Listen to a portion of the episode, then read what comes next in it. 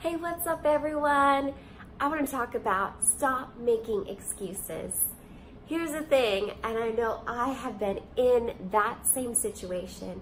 A lot of us, we make excuses, and they, those excuses don't help us progress.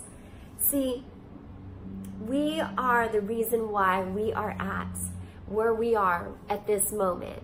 And the more we make excuses, the more we can't progress, the more we can't overcome, the more we can't uh, move forward because these excuses stop us from growing.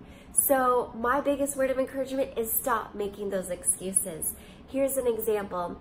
We might say we want to get fit, we want to look buff and amazing, but we don't choose, we don't go to the gym. We say we'll go next Monday. And then Monday comes. We'll go next Monday. And then Monday comes. And then a year comes by. And then we're wondering why we gained 50 more pounds. It's because we chose our excuses are what led us to where we're at today. So we have the control and the ability to know where we want to be today. Let's make the choice to stop making excuses and deal with the situation and be the best that we can be. What are those excuses?